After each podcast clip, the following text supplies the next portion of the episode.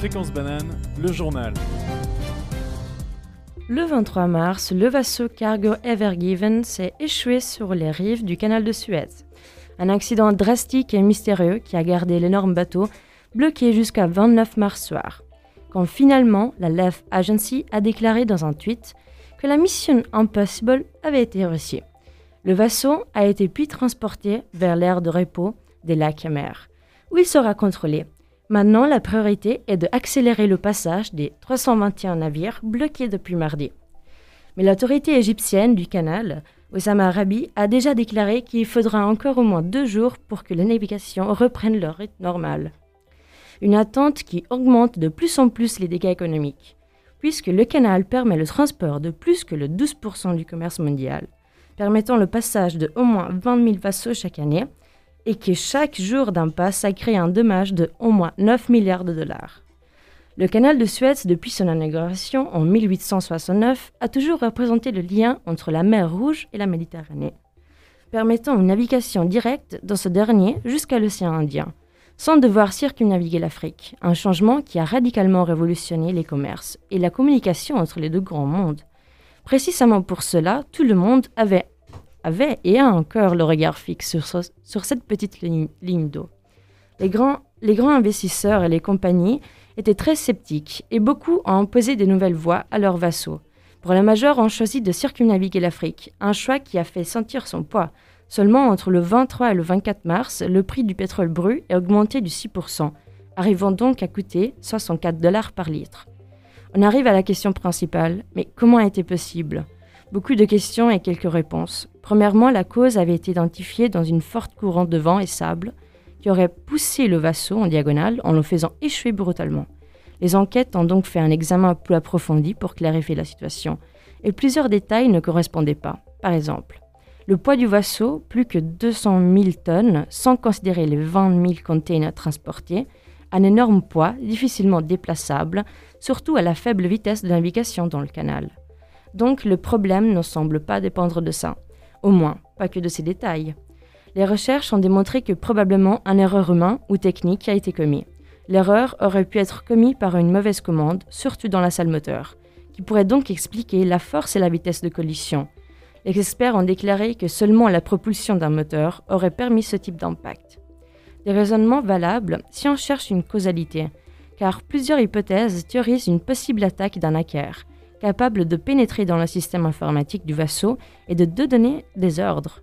Une idée qui ne semble pas trop distante de la réalité, comme explique Gianni Quozzo, PDG de l'ASPISEC, pendant le congrès Les voies digitales du transport à Gênes. Lui-même, pendant la conférence, avait acquéré une pétrolière en navigation dans la mer Adriatique.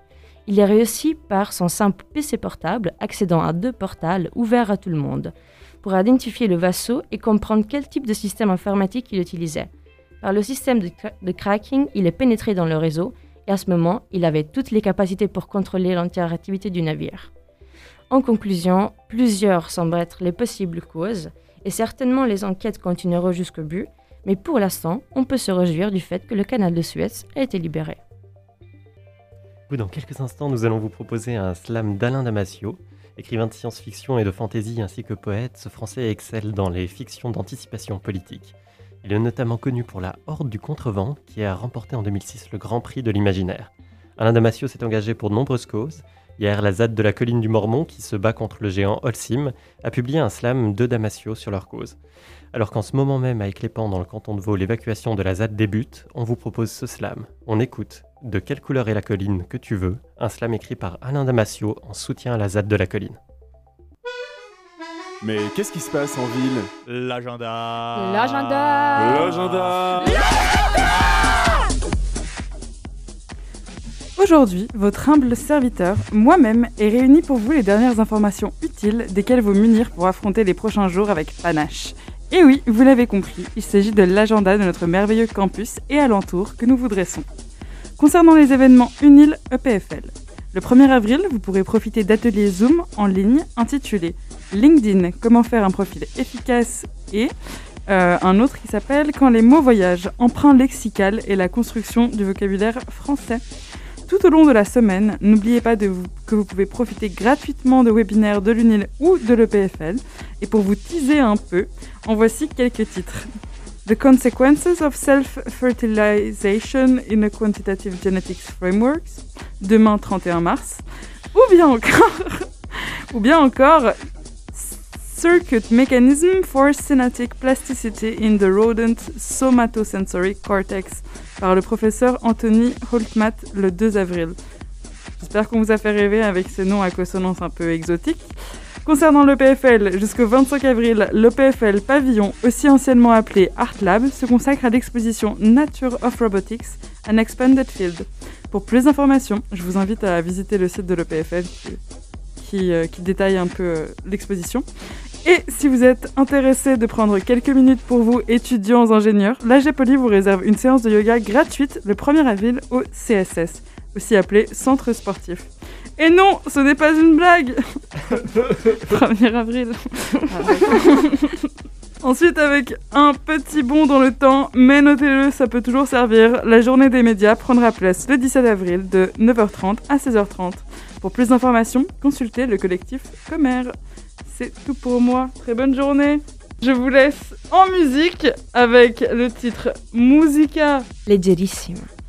du groupe Pesce. Con la pesce di Martino, très italien.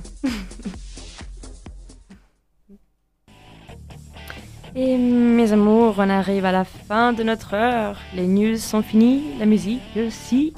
Non, c'est pas vrai. Nous, on part, mais vous, non. Restez connectés sur Radio Fréquence Banane qui vous accompagne dans cette belle journée et attendez les Mosquito Vibes jusqu'au prochain mardi. Peut-être, peut-être pas. et Suspense. Hum, hum, hum. Ce sera annoncé sur fréquencebanane.ch. Ouais, toujours. Et bonnes vacances de Pâques. Bonnes vacances. Plein de bisous et à la prochaine. Ciao Ciao.